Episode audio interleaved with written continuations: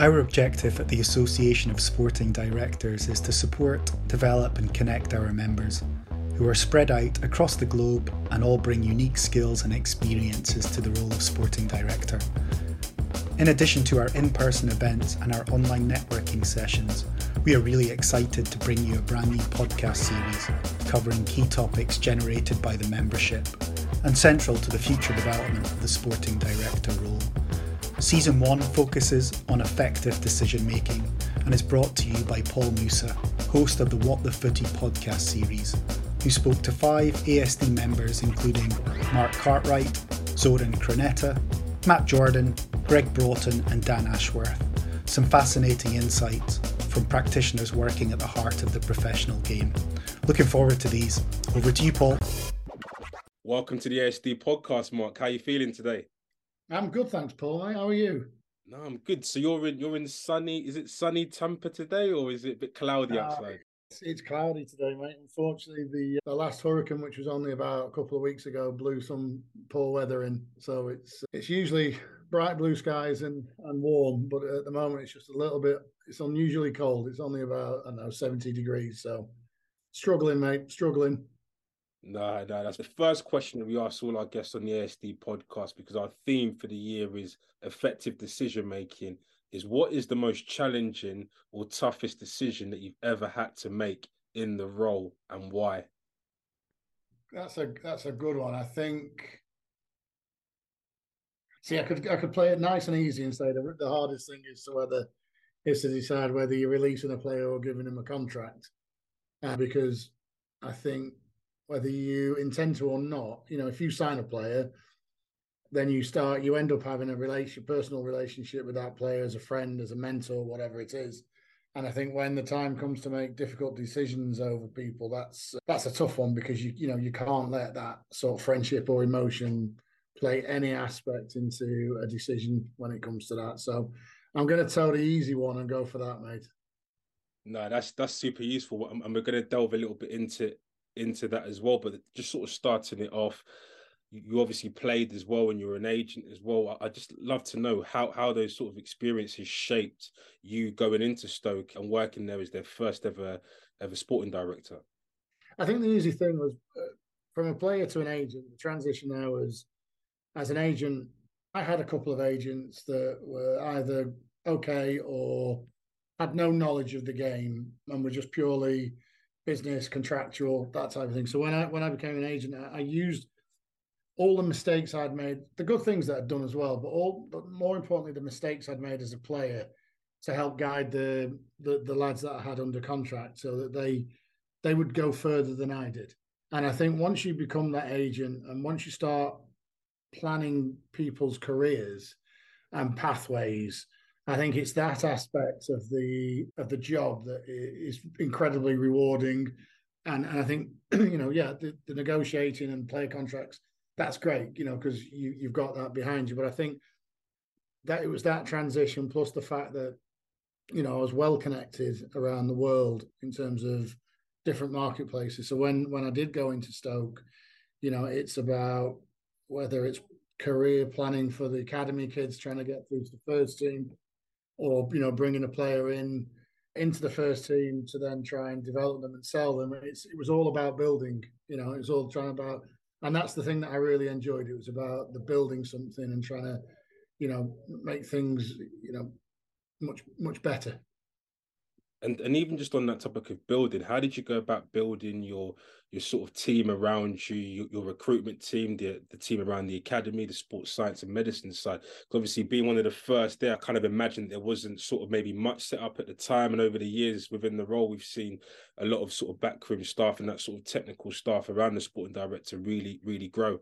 Yeah i guess i was quite lucky because coming from the sort of background i'd come from i, I dealt with a lot of people at other clubs. So in my mind, I I had an idea of who who was good, who had good knowledge of players, who worked hard because that was very very important for me, you know, and and who also had that sort of personality where they could they could interact with all sorts of different people. So I also, you know, I was also lucky enough to, you know, probably Mike Rigg was, you know, one of the original sporting directors, and And to be fair to, to Mike, I'd known him from Wrexham many, many, many years ago, and Mike was always there to sort of, I guess, be a little bit of a mentor and talk to me and help. You know, so I, I had that, you know, sort of wonderful opportunity as well. So I think it was knowing the people that I knew helped me build a really good team around me, and I, you know, it was very rare that anybody left us, you know, until obviously till the till the very end. And then again, you know, with the academy, it was trying to change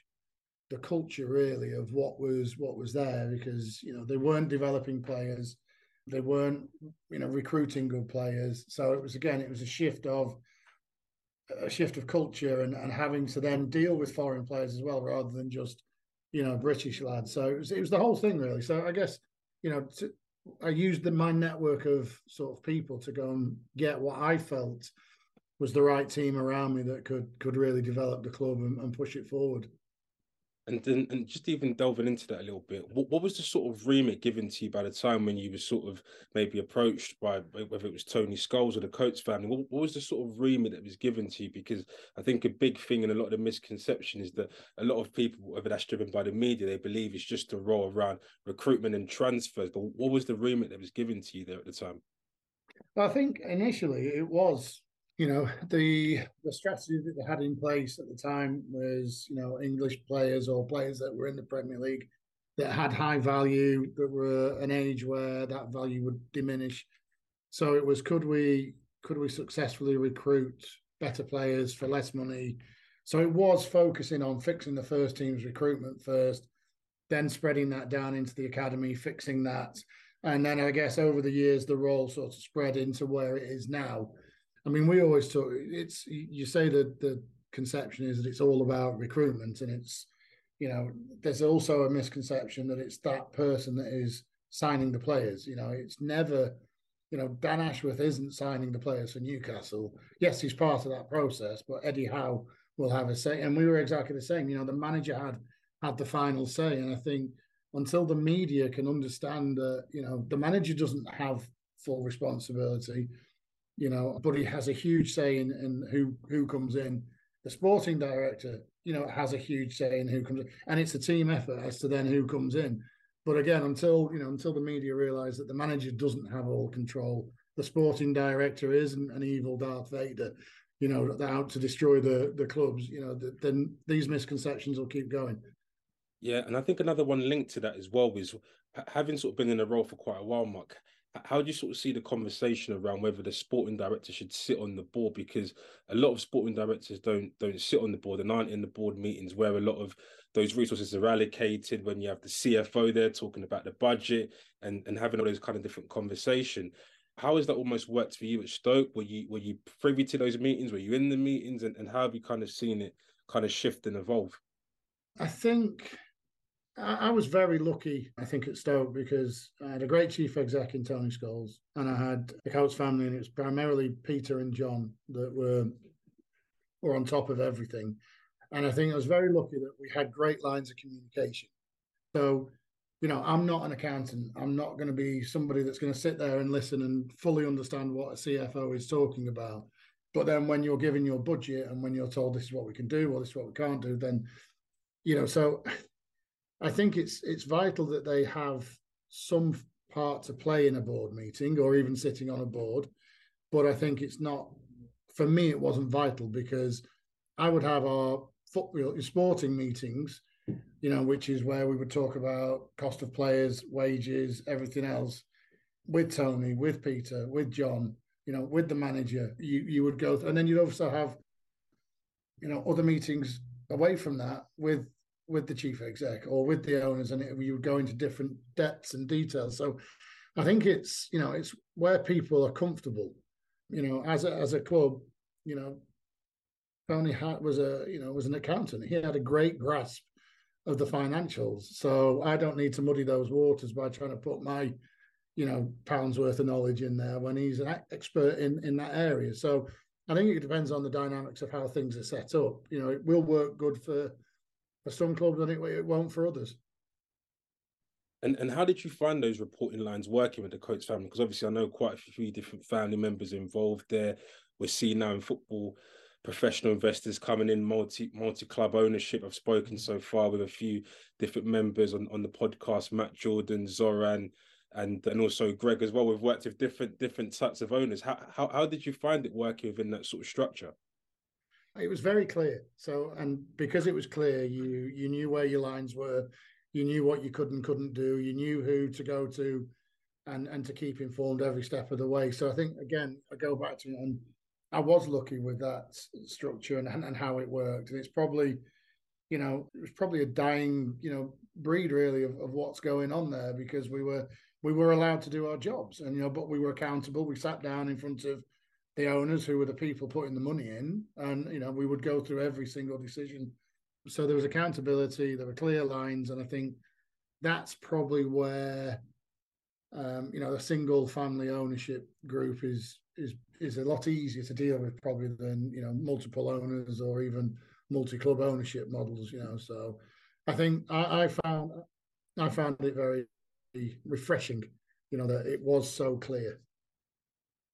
No, that's useful. And, and one of the things I think that's quite fascinating about Stoke in your time is is almost a shift of strategy in, in a sort of a mm. way. Obviously, having sort of Tony there and that sort of core group of sort of British players that you sort of mentioned there, to that shift of, of Mark Hughes where you're signing players like Afellay and Bojan and Arnautovic. Just, just sort of talk me through the process of of of what it was like almost changing tact and changing strategy and were the owners skeptical because i think at that point when mark came in and you were starting to sign those quote unquote flair players like Shaqiri, for example, mm-hmm. Stoke had were an established Premier League club with about five, six seasons in the league. And we rarely ever see clubs shift and change into into that kind of different strategy. I think Crystal Palace are kind of undergoing that sort of similar yeah. thing now with Patrick Vieira. Just sort of talk to me the the reason and the, and the rationale behind it.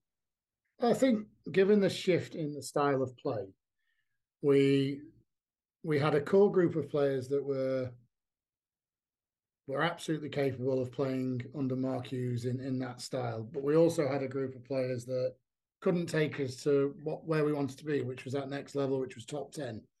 And I think, you know, given the fact that we had then gone about in the six months prior to that, gone about a change in the recruitment department as well, a change in the knowledge of players around the world rather than the focus just being on England.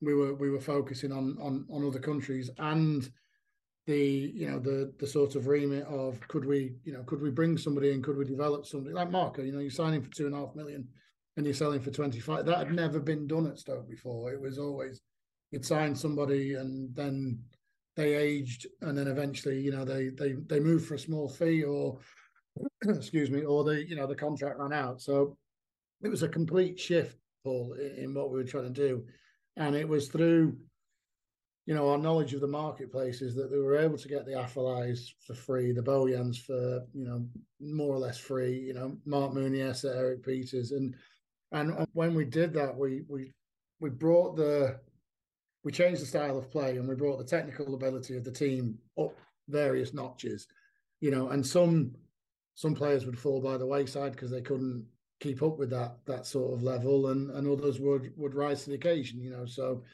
I think it was it was an incredibly enjoyable journey for those years when we were whilst we were making that shift. No, that's awesome. I'm going to let you grab a quick drink before we go into part two because I'm conscious of the fact that we've been talking for quite a while now and allow the listeners to hear from one of our ASD partners. Hey, hope you're enjoying the episode. It's Nicola here from Ahead in Sport. Ahead in Sport, the leading provider in the development of innovative education and training programs, including the brand new portfolio of courses for the Association of Sporting Directors. Remember to follow and subscribe to the ASD podcast on Spotify, Apple, or your chosen platform. Now sit back, relax, and enjoy the episode you swapped Stoke for for Tampa, Florida, where you're you know sporting director for the USL, which is a fast growing league. Just sort of talk to me more about how it sort of came about when you were sort of approached by Jake, who's the president there.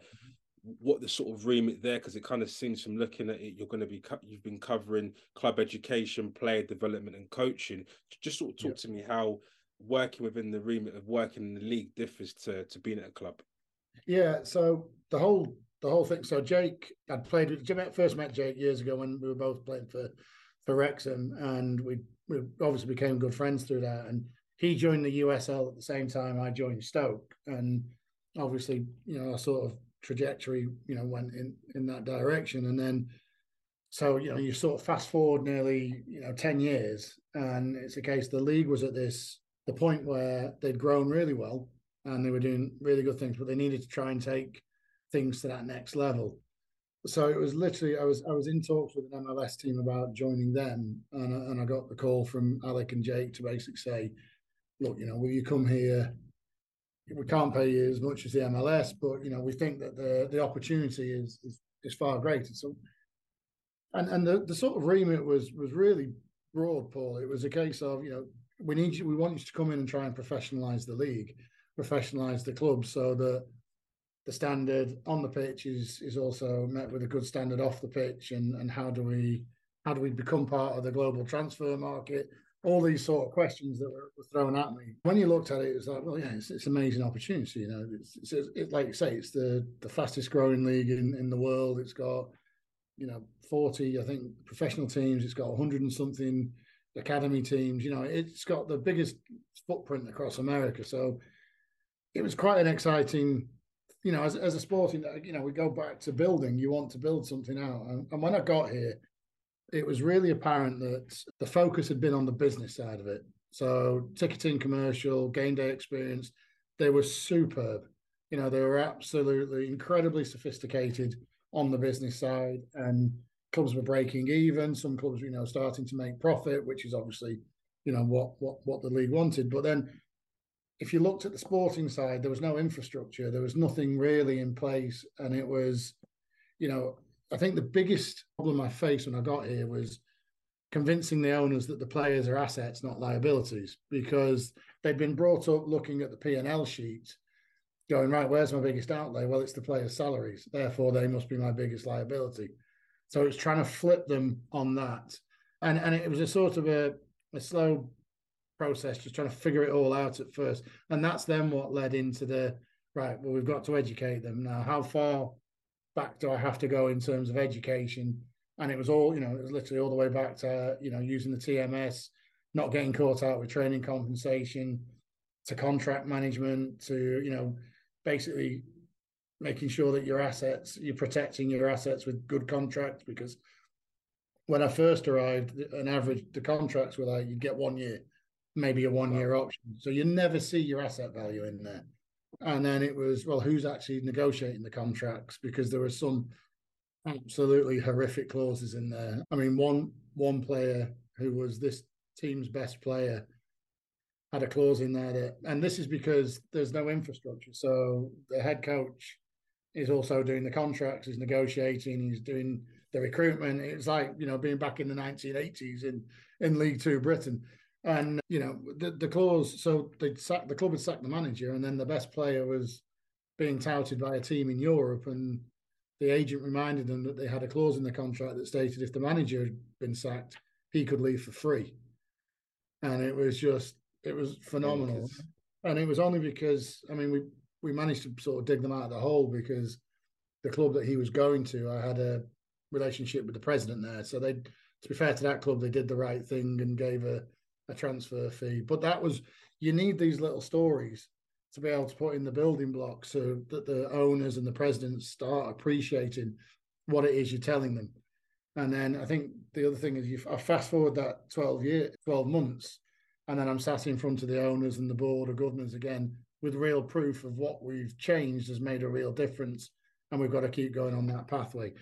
And then I think because of all those little things, you can then start bringing in you know, educational certificates? Can we develop programs where, if you're going to be a sporting director in this league, you ha- you do a 12 month certificate so that the owners and the league have got confidence that you know what you're doing over here. So you know that's the so we're looking at three for presidents, for sporting directors, and for coaches. So little things like that, educating them on player pathways. The youth system is completely different over here because it's a pay to play model. So trying to educate them on the benefits of a fully funded academy. You know, how do we get players into that system? You know, the trust that is then needed to bump them up into the first team to keep playing them. and the benefits that that, that will bring. So it's the whole process. And the biggest difference is you're not doing it for one club. I'm doing it for 40.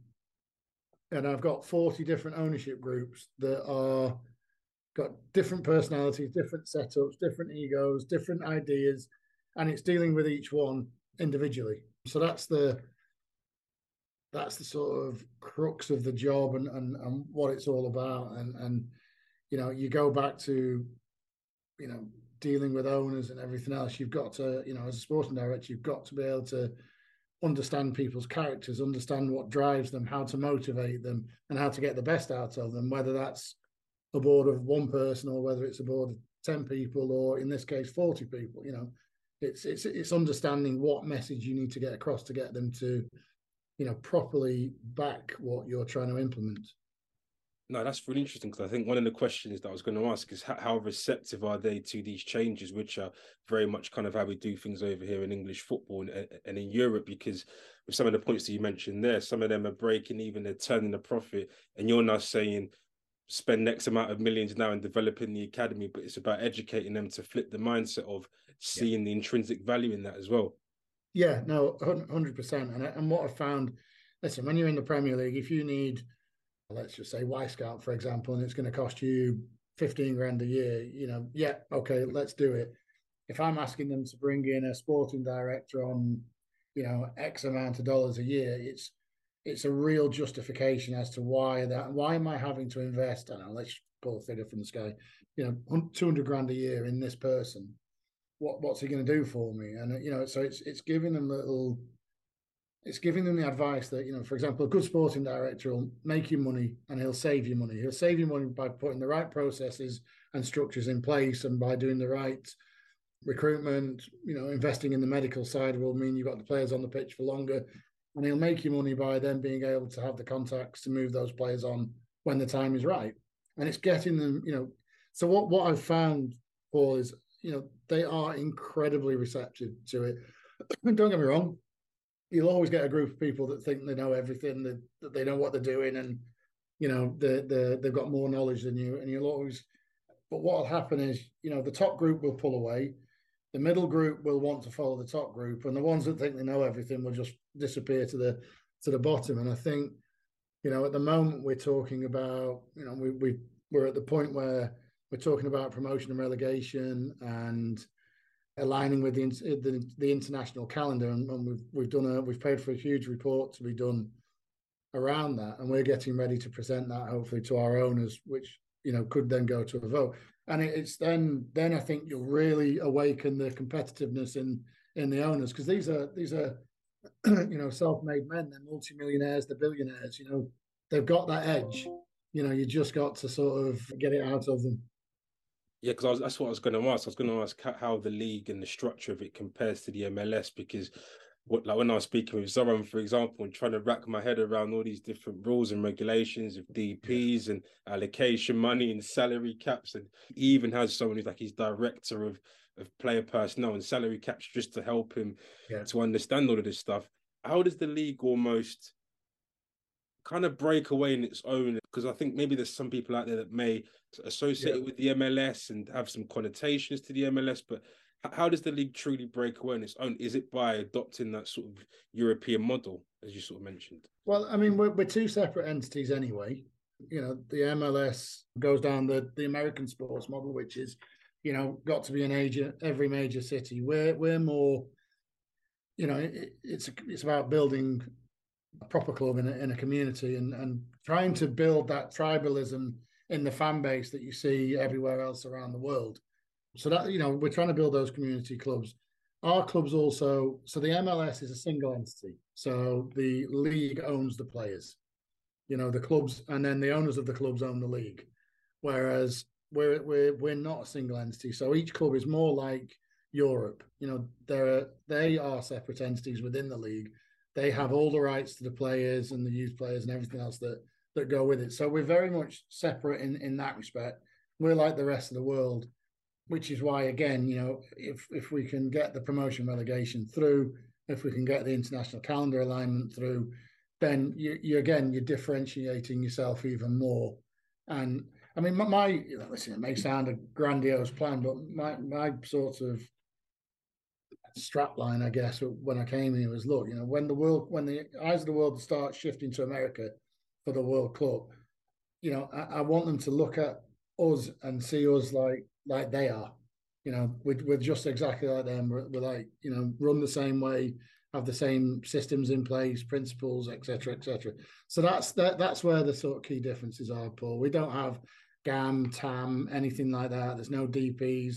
You know, we we don't have salary caps because they're you know they're run very business like. We have the ability to implement salary caps if you know a club is is running away and just being completely crazy. But you know we don't need to be that restrictive at the moment. So you know we're we're in a good place in that respect. No, that's that's brilliant, and, and I think there's been some really useful use cases in terms of players within the league going on to sign for clubs in La Liga and and and Ligue 1 as well. Just just sort of talk to me about the sort of role that you've kind of played and maybe shaping that? You have partnerships with the leagues in Europe? Are you trying to forge them? And and also with the World Cup coming in four years' time, how are you trying to to increase the spotlight on American talent? Because is certainly growing. We're seeing more American players come over to the Premier League. We're seeing more American players go over to the Bundesliga as well.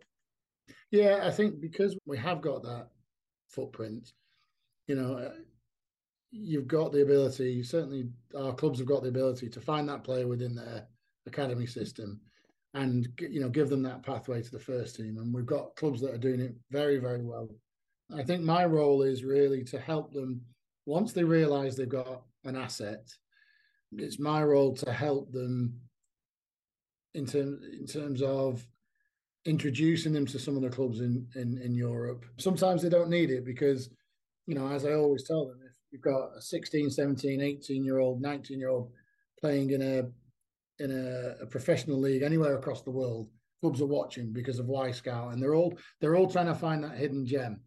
And so I think you've got that. Plus, you've got the fact that you know Europe was my playground. You know, when I was at Stoke, that's that's where I was. All the connections and and it's working with the clubs to sort of market these players to Europe, and then to help them on the transfer negotiation side because it's completely new to them. Whereas you know it's not to Europe, and they know all the tricks of the trade, and it's making sure that our clubs are well represented and they know what they're doing. I think we've had to set the marketplace in terms of transfer value. So, you know, we've we've broken the transfer fee, I think, three times this year already. So we're moving in the right direction. I think the next transfer will be a big, big one for us because it'll be a it'll be it'll smash the transfer fee, but it's also it'll be a local lad who you know was born in the city, gone through the academy system, gone into the first team, and then we'll end up in Europe. I think what we need now as a league is for these players that are moving into Europe to move again, you know, and then the world sees that you can churn out these talents. But uh, I mean, the talent's here, Paul. I mean, everybody's got some some incredibly gifted players. Some are more suited to stay in this country. Some are going to be more suited to Spain, others to Germany. And again, that's where I'm helping our our teams. You know, it's okay. Well, I'm looking at your player and you know he's probably suited to Germany, or you need to send him to Belgium to then get him into England because he's that good. So it's that advice. If they don't want my advice, I, I won't. I won't give it. You know, but you know the majority of them when they have what they perceive to be an asset will will certainly be on the phone, sort of saying, "What do I do? How do we do it? What do you think he's worth? You know, and how do we go about getting that?" Obviously, the knowledge of I know what all the transfer fees are, so in terms of being able to give that advice as to where the market is now. What's the market like it where you're looking to sell him? You know, this is all stuff that is just natural, you know, so it's very easy to help them in that respect. And and to you, what does success look like for the USL? I think it's it's it's continued growth. I think it's continuing to put a better product on the field. So that's clever, cleverer recruitment casting the net a bit further than you know CONCACAF regions or America, and you know getting rid of these one plus one year contracts, and and it's becoming a bigger player in in the in the transfer market. I think the biggest the biggest story that helped me this year was when we sold Hadji Barry to Egypt because we'd we'd only we'd sold every the last six transfers until Hadji had been under the age of twenty. So they were all emerging talents. Hadji was 29, had had a great season and he got a you know he broke transfer record and went to Egypt. And I, you know, if I flip back to the very start where I'm trying to convince our owners that the players are assets, you know, that was the biggest story because I'm now saying, you know, your 18 year old is worth this, but now your 29 year olds are worth this. So everybody has a value, you know. So it's continuing that and continuing that message and you know strengthening, you know, bringing in another revenue pillar for the clubs but also making them build their infrastructures out, you know, bring in sporting directors, do proper due diligence, have proper processes, you know, negotiate proper contracts. Don't be lazy. Don't let every other league dictate to us. So it's trying to get away from this. Well, we're the small league, so you know we need to let everybody else dictate to us. It's it's getting away from that. You know, we're the MLS are just another league. Just because they're in the same country doesn't mean they should have any favoritism. You know, absolutely not, because you know the lad that is probably going to leave next year. You know, Europe will pay three times the amount that the the MLS will. So why why would we sell them to the MLS? You know, so it's a case of you know you've just got to continue building that, continue building out, continue building the professionalism within the clubs, so that the product on the pitch is matched by the levels of professionalism off it, and then you start becoming more of a global player. Yeah, and of course we we could not talk about the the, the championship and the and the playoffs and the, the big weekend that you had. Just, just sort of talk to me about about that experience. Well, I mean, it's you know, look, you you sort of go from a club to a league, and the league has every single. I mean, it's been an incredible learning curve to look at what they do to help them on the commercial side, on the marketing side. You know how they sell the franchises for the clubs, uh, you know, the and I, I would say probably that we give our clubs more help than any other league in the world. You know, in terms of how to run the clubs. So I think that's been a really enjoyable learning curve. And then operationally, when you, you know, it's obviously we're used to you either win promotion or you get relegated or you're in the playoffs. You know, there's none of this where you finish your conference, then you go into the playoffs, and then you, if you're lucky enough, you you know you get through to the final and it's it's just it's it's the showcase game. You know, it's it's the best team from the East Conference against the best team from the West Conference. You know, through the playoffs, and so you you guaranteed to get two good teams in, and and you're guaranteed to have a good game. I think then it's it's being able to showcase what it's all about. And, and you know, we held championship one at San Antonio this year. You know, sold out. It was the fans the fans were, you know, well into it, singing, drumming, you know, all that. So there were no gimmicks that I think sometimes can get associated with with sport over here. You know, like the the big organ in you know in ice hockey or or whatever. You know, this the corner sponsored by you know Wix, you know, whatever it is. But so it was, you know, it's it's it was a really really enjoyable experience. The quality of the game was incredibly good, and I think it showed that again the quality of last year's final we've improved again. So and and you just want to continue to see that improve. And I think the league is year on year is improving. You know, with with the standards of not just the players but also the coaches. You know, because they're they're a key component in all of this. You know, so I think their their levels are, are going up and our quality is going up. You see it this year. You know, the the Open Cup is is America's version of the FA Cup. You know, and we had teams, you know, from League One making the quarterfinals, championship teams getting into the semi-finals, you know, championship team in the final against, you know, Orlando City. So, you know, the we're we're competing at the highest levels in this country. So, you know, if we we're a different league, we just got to continue that growth. And and even from a talent perspective, how how are you sort of seeing sort of football, soccer kind of comparing to to the traditional American sports of American football and basketball and, and really ensuring that in 5, 10, 15, 20 years, the talent that's really coming through are is is, ma- is mainly football and, and choosing football because a lot of kids at an early age tend to go for a sort of multi-sport sport approach and playing different sport and then finding the one that, that really appeals yeah. to them. I actually think that's that's part of an advantage that it's an advantage. It's also a disadvantage. It's an advantage because they're more of a well-rounded athlete. You know what America does have. It has athletic, agile, you know, strong, stamina. You know, they've got all these real key athletic components in them. I think, you know, it's just then giving them the, that footballing intelligence to to go and play the game. But I think it's the growth of of football here has been phenomenal. Will it ever really challenge basketball, baseball, or you know American football? You know, who knows? But where it's got to now, it's it used to be it was never perceived as a real job.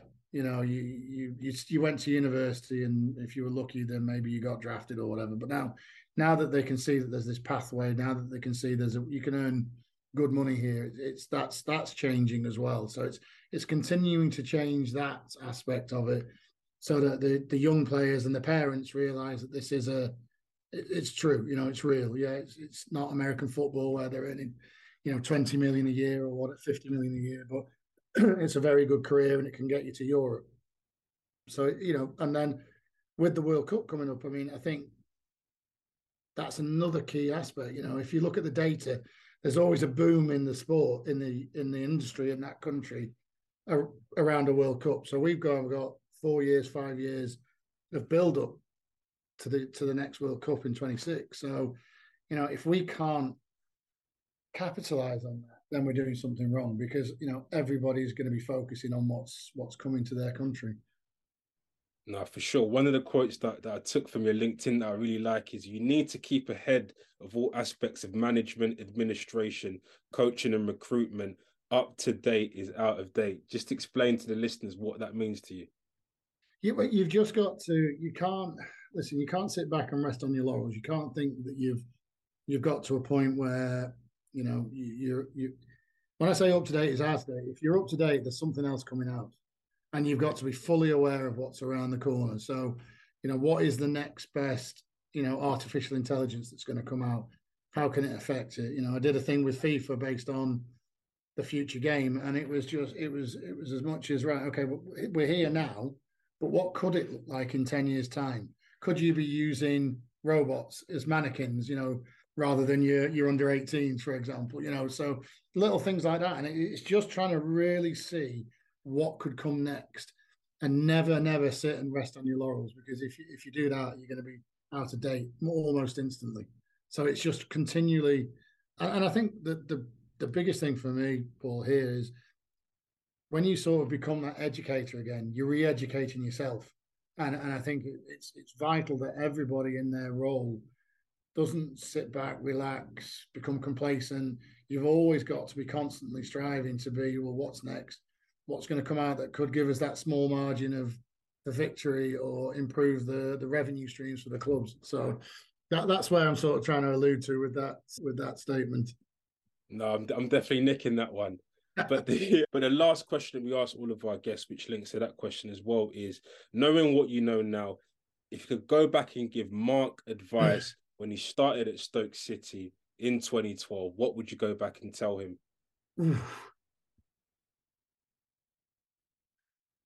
that's a that's a that's a cracker. That is, I would tell him to probably be a little bit more on the front foot in terms of what we just spoke about, you know, understanding what was coming out rather than just focusing directly on the job at hand. You know, look at the bigger picture. And I think it's only with experience that you start to look at the bigger picture. So I think you can have you can go in and you can have your your strategy in place, you can have your vision, and you can start implementing all that, which to you at the time is the bigger picture. But if I could go back and say, look, yeah, you've got that, but actually there's going to be this much more around it. You need to start focusing on on what comes next as well. I think that would be the the key thing rather than focusing on the the here, the now, then the medium. Really start to look and plan for the long term as well. No, that's awesome, Mark. Thank you for your time and thank you for coming on the uh, on the ASD podcast. Best of luck over there in Florida. I appreciate that, mate. Thank you. Cheers.